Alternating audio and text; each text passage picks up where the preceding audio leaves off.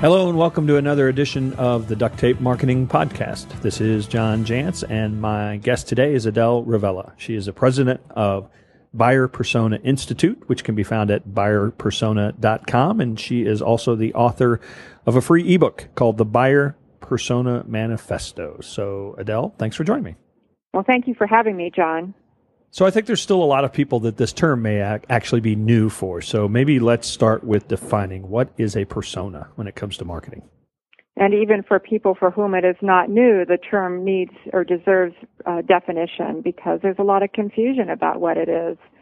So frankly, the concept is simple, which is that marketers need to have a way to characterize a typical buyer of their services or solution or product, it doesn't matter which, so that they can be sure that when they make decisions about how to market to those buyers, that they're actually keeping the buyer in mind and they're not overly persuaded by their own view of how they wish their solution would be viewed. Do you know the history of the term? I, I, I think it originally comes from the theater. Is that right? Well, you know, uh, the the actual term persona, I couldn't. I'm not qualified to give you the the te- you know the technical definition of when that started. But yeah, the persona is, I believe, uh, some uh, sort of a idea of who you pretend to be in the world. You know, sort of like I'm going to put on this picture of myself and characterize myself in a particular way and hope that people see me that way, and it would be appropriate to an actor. Um, well, and, and I th- I think that that's a great I think that's a great analogy for business purposes because it, uh, there wasn't a, this wasn't always the case, but I think today the idea of a customer experience uh, involving more theater and that, that strategy is actually um, much more like magic and, and theater and that the tactics just kind of make it happen, I, I think is probably a really applicable uh, idea. well, that's a good thought, John. I hadn't thought of it that way, but uh, it, I suppose it all depends a lot on what you're marketing.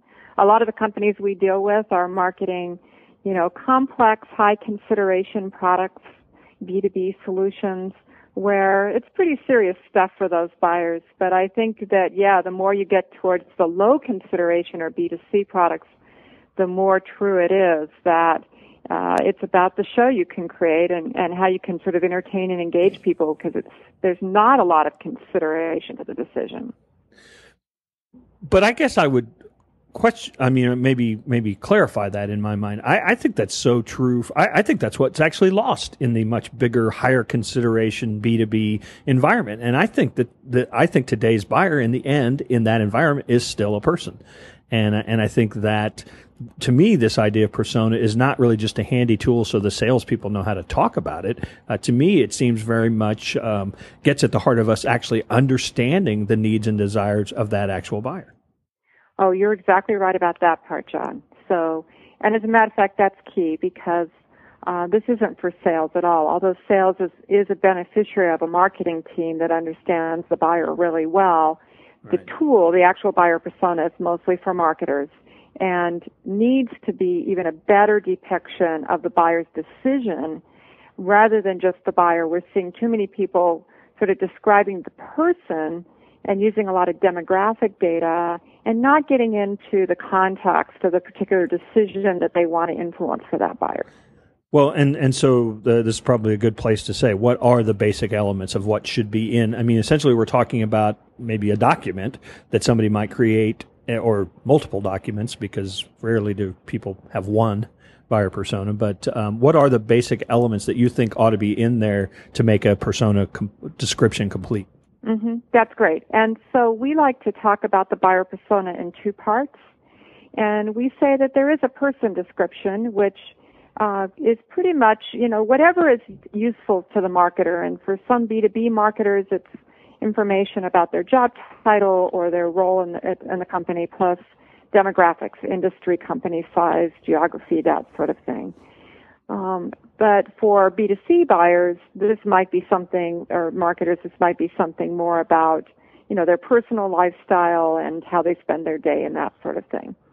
However, that is not the most important part of the buyer persona, and this is where a lot of people go sort of off the rails with personas, is that they they stop after describing the person. And so after a lot of a lot of time and effort, we've we've nailed it down to just five insights. We call them the five rings of insight. that marketers need to have about how, when, why, and you know who is involved in the buying decision that the marketer is trying to influence. And so this is this is what we you know talk about when we say some marketers are talking about the buyer's journey or the buying process. But that's only one of the five rings of insight, and there's four others, and I'd like to talk about those quickly. That'd be great. So the the first one we look at is what we call the priority initiative insight, and this tells us for a particular buyer what what's different about buyers who are actually investing in solving this problem right now? Because it's easy as a marketer to say, well, you know, everybody has these pain points and we're going to target people around these pains and we can reverse engineer those pains based on what our solutions do. But the priority initiative insight tells us really why do some buyers take the you know time and money to invest in this kind of solution and why do others continue to live with the status quo huge insight for content marketers and for every part of marketing strategy. But and and that might be something like what's going on in their industry, what's going on in their particular business, they're downsizing, they're right, you know, I mean, is, are those the kinds of things that might make something a priority? Sure. Or it, does it take um, a new CEO being hired, or I just come into this job and I had a previous positive experience with this kind of solution and I want to make a great impression, or we're going through a lot of mergers and acquisitions, or we're starting new product lines, or you know we're experiencing growth in this part of the country. I mean, there's dozens of potential priority initiatives, and the key for a buyer persona is to get it down to just one or two. You know, when it comes to personas, more data is not better. We need, we're looking for something that really characterizes the person who's buying from us and the person who's not buying from us, and to be able to juxtapose those and get really clear about that. So it almost becomes the red flag or white flag or blue flag, whatever color you want green flag. It, right? the, it's a green, green flag. flag. Okay, yeah, there, there you, go. I like that. That's a better color, right? So, so, so where you could actually be going, oh, wait, they meet this criteria. Yeah, and and so you know that helps sales, but more than that, it helps us as marketers if we're trying to generate leads, generate interest, generate demand it tells us what's happening in that buyer's world at the moment that they're willing to even be contacted by us. The second insight is what we call the success factor insight. And this tells us, it looks kind of like benefits once we gain this insight. But the problem with benefit statements is they're also reverse engineered from what the product does. And what a success factor insight does is it tells us how the buyer describes success and in the context of their priority initiative and it, and it narrows it down so we don't have 10 benefits or we're not having to summarize, you know, about our flexible, scalable, compatible, interoperable solution. But it actually gets to the specifics of what that buyer values as an outcome or result of buying this product or solution. Okay, I, I, can hear people saying, "Well, that's great. Yeah, that that'd be useful information." But you know, how do you get that level of information? I suspect we all want to know that. Yeah, so we have to we have to interview buyers and we want you to interview buyers. We want marketers to be experts on these and the all five. We only covered three of them so far, but um, we but we want the marketers to have the experience of hearing buyers who have just been in a buying situation for their product. Hear them talk and be able to probe deeply on these on these five insights. Okay, and, so we'll, we'll we'll come back to that okay. interview then, so you can finish the the, the insights. Okay. But but are you also suggesting then that might be why we didn't win the sale, right? I mean, it's part of that interview. Oh, of course. And so we we try to get marketers to interview buyers who chose them, who chose another, and who chose the status quo, and to create a mix of those so that they're getting a picture of what's different about buyers that they're winning and buyers they're losing, and what they need to do differently.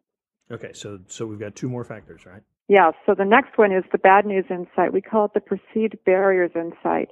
These are the reasons that your buyers aren't addressing this problem. Something specific that they have in their mind that they believe either about your particular company or solution or your category of solution that is preventing them, even though you can solve world hunger and make life better for them, they still are not going to move forward until you can overcome this barrier with them.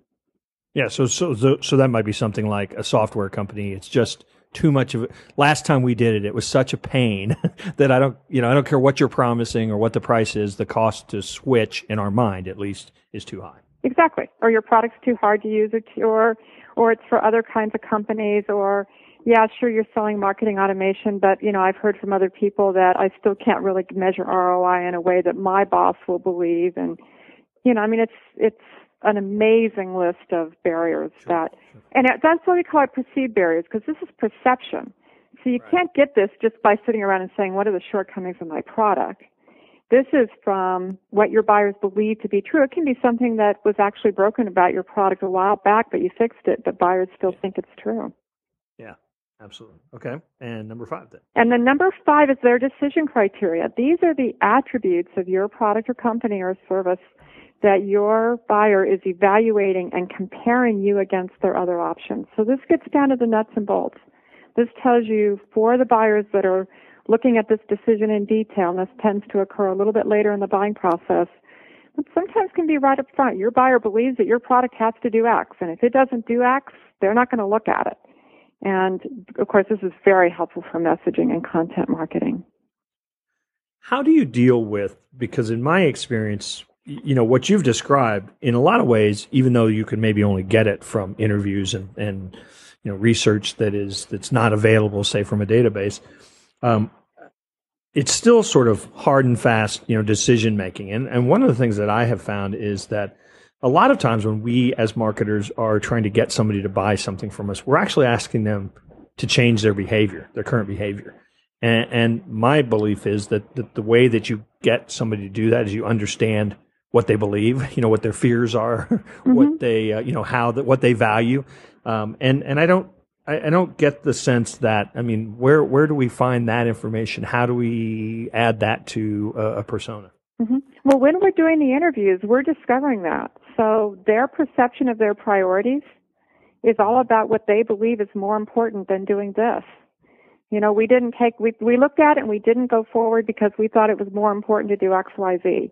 And you know, if you if you listen to enough buyers talk about that, you're going to pick up on that emotional component. Or it's also in the success factor insight. You know, we we really wanted, we really needed this X outcome, and we just didn't trust that your solution was going to deliver that to us in a reasonable, you know, with a reasonable investment on our part.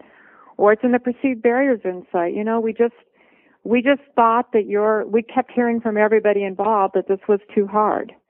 And well, I, I, totally agree with the interview. In fact, I think any size company uh, should be doing interviewing their customers and and doing. You know, maybe it won't be a, as elaborate as what maybe you would do for a larger organization, but I, I think there's great insight to be had in in doing any kind of interviewing. But one of the challenges I, I find from interviewing, um, and and I'm sure that you've discovered this sometimes too, is a lot of times as, as, try as they might, uh, customers actually don't know the answers to some of these things, or they or they completely rationalize, you know, a decision they've made based on, you know, past experience. And so consequently, it's very difficult to get anything useful from an interview. Yeah, and, and there's actually, and there's even other reasons why it's hard to get useful information from an interview, but I'll just, con- taking on the ones you, you described. And so we do find that these interviews are far more valuable for product services or solutions which were which were reasonably high consideration, meaning that the buyer spent at least weeks, months, or even years in this assessment process. So that's why our customers tend to be more B2B companies because uh, if, if you're really, uh, if you're talking about a consumer product, you know, I walk into the grocery store and I either choose this candy bar or that candy bar. And you asked me to tell you why. I couldn't tell you because it was it was just it was unconscious on my part. I didn't even really want to buy a candy bar because I'm on a diet. And yeah, but it was raining today. But it was yeah. I was just it was three o'clock and I was tired and I bought it. Right, and right, so right. you know I'm not going to get anything useful. And so frankly, this is why you know, B2C companies, the big ones invest in choice modeling studies with complex conjoint analysis that's very you know, it's really out of the price reach for typical marketers. And um, this is, you know, a huge competitive advantage that companies like Procter and Gamble and so forth have is that they're able to get these insights because they can afford these studies. And sort of the breakthrough really that we we have now around buyer personas is at least being able to do this effectively. And I'm not saying you're going to get the perfect picture, but you're going to get far more data than you have right now so long as you have a buyer that made a, you know, again, an investment of more than a week in, in evaluating their options. They can give you a lot of data. Is it perfect? Never, but it's better than you have. All right. So you do these interviews and you, you effectively kind of score people along these, uh, these insights. Um, what, what do you do with that then collected information? Do you, you try to sort common characteristics and say, okay, this is, you know, I, I've heard people talk when they talk about personas, sometimes they, they actually give them names, you know, this is Bob and this is Susie and, or this is yeah. timid buyer, or this is, this is, you know, destined to be small buyer. I mean, all kinds of, uh, of various yeah, names. And, I mean, and what, what, what could, do you actually do with that stuff? That's what I, that's the bottom line though, is um, how do you, how do you then bring it into uh, a useful format that, that can then be accessed by marketing, by sales, by, you know, whoever needs to use it? Yeah, and that's a great question because people can get really corny with all that stuff and get really hung up on pictures and names. And so sometimes I say to people, don't even bother with pictures and names. Honestly, that's the least important thing. The most important thing is that the marketer gets to do these interviews so they have, so that they become what I call a buyer expert marketer. And then sharing that with others, we have a methodology for taking this unstructured data. We have people, we teach people how to record the interviews um, and how to get buyers to let them to record the interview, and they have the interviews transcribed, and then we have a a pretty simple template they can use to find the patterns and extract just those five insights. So extract quotes from different interviews that relate to those five insights, identify the key thoughts, and then present the results in just those five categories. And um, and it, the the template also helps them to identify the pattern in it. So where's you know, where do I need to separate my personas? Is there really a geographic difference? Is there really an industry difference? Is there really, you know, a size of company difference? And the data, there's a way to get to that data, but it's longer than we can cover in this podcast, unfortunately, John. Well, well, so so let's say somebody's gone through that then, and mm-hmm. you've developed a number of personas for an organization. What would maybe be some typical ways that somebody would use that to inform the work they're doing? Exactly. And so in the in the last part of the, the workshop that we offer, we I, we recommend just three things that you do. Um, the first best next steps for most marketers: a to get the a, a message strategy for your content that is going to drive all of your content. And it's it's taking and uh, we sh- we show marketers how to do this, taking those few personas, and we recommend that you come up with as few as possible and we show you how the five insights rather than a demographic approach results in far fewer personas. And then we show you how to get from that those insights into an underlying content strategy. And if you think about it, I mean, John, you've been around for a long time in consulting. You can see how if you really knew the buyer's priority and their success and what objections you had to overcome and who you had to impact and what their decision criteria is, I bet you could figure that out, right? So it's yeah, yeah. it's not and, rocket and I mean, science.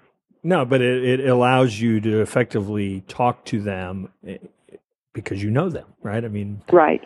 Yeah, and, yeah. and I think that that's that's probably the the most important element. Let me ask you about this because I, I find that uh, sometimes when I start having this, especially when I go into a client and and start asking questions about this and trying to get them to to narrow their focus uh, to uh, to what you're calling personas, a lot of times it's easier for them to say, well, here's who we don't want to do business with, or here's who we can't effectively serve. Um, is there a, a, place for that kind of what I would call a negative persona? I mean, a description of what we're not looking for? Absolutely. Yeah, that's exactly the purpose is to say, this is the buyer who's most likely to buy from us. This is the buyer who's least likely. And in a re- recent project, um, what this helped the client to do is to recognize that what they thought was their total available market, actually only a percentage of the total available market was going to buy from them. And then they could ask, assess for themselves what it was going to take based on what they'd learned about that buyer's requirements to address that buyer and say, you know, we can get there and we can get there with this change in our strategy or we don't want to go there. We're just going to you know, stop trying to pursue those leads. Stop sending our salespeople after leads that they're never going to win. Yeah, because I, I, imagine uh, occasionally, because I run across businesses that they don't want to they don't want to narrow their market at all because that seems like lost opportunity. And so I, I, I, could see instances where you probably run into people that say, "We build us a persona for every possible uh, you know opportunity in the marketplace, and and I think that that's uh, that's obviously a pretty absurd absurd approach, isn't it? Well, yes, because uh, if that were really true, then we would have salespeople to do that. So the reason we have to build personas is because salespeople get to understand the needs of a particular account before they have to sell to that account. Um, and marketing has to persuade a bunch of accounts. We have to persuade a segment of the market.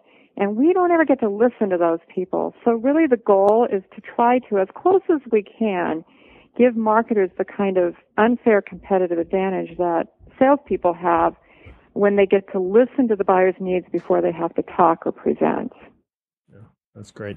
Um, so uh, buyerpersona.com and uh, as I mentioned earlier, the uh, the ebook, the Buyer Persona Manifesto. So uh, Adele went over these uh, these five uh, insights, and and I know from reading the ebook that uh, that they are you get more detail there in in that, and I would heartily recommend. I think I don't even think you ask for an email address, do you? I don't. It's completely ungated. All right. So uh, thank you so much for joining us. This is a fascinating topic, and I and I think um, I, I, think a lot of very large organizations really get this, and and I'm finding now that. Uh, I've been evangelizing this idea of an ideal uh, customer or persona for, for, the smallest of businesses as well, because I think it's I think it's actually probably the greatest way to uh, to create a, a, much more profitable uh, business as well. Absolutely, John. I agree. And thank you for having me today. All right, take care, and we'll we'll probably see you out there on the road. I know we have a a, a common friend in uh, David Meerman Scott, so uh, maybe we'll we'll bump into each other at uh, at some event where David and I are speaking at this summer at three different events together. So uh, oh, that's so I'll, fun. I'll see a lot yeah, of him. David's a yeah. dear friend. yeah, great, great, great guy. All right, thanks, Adele. Thanks, John.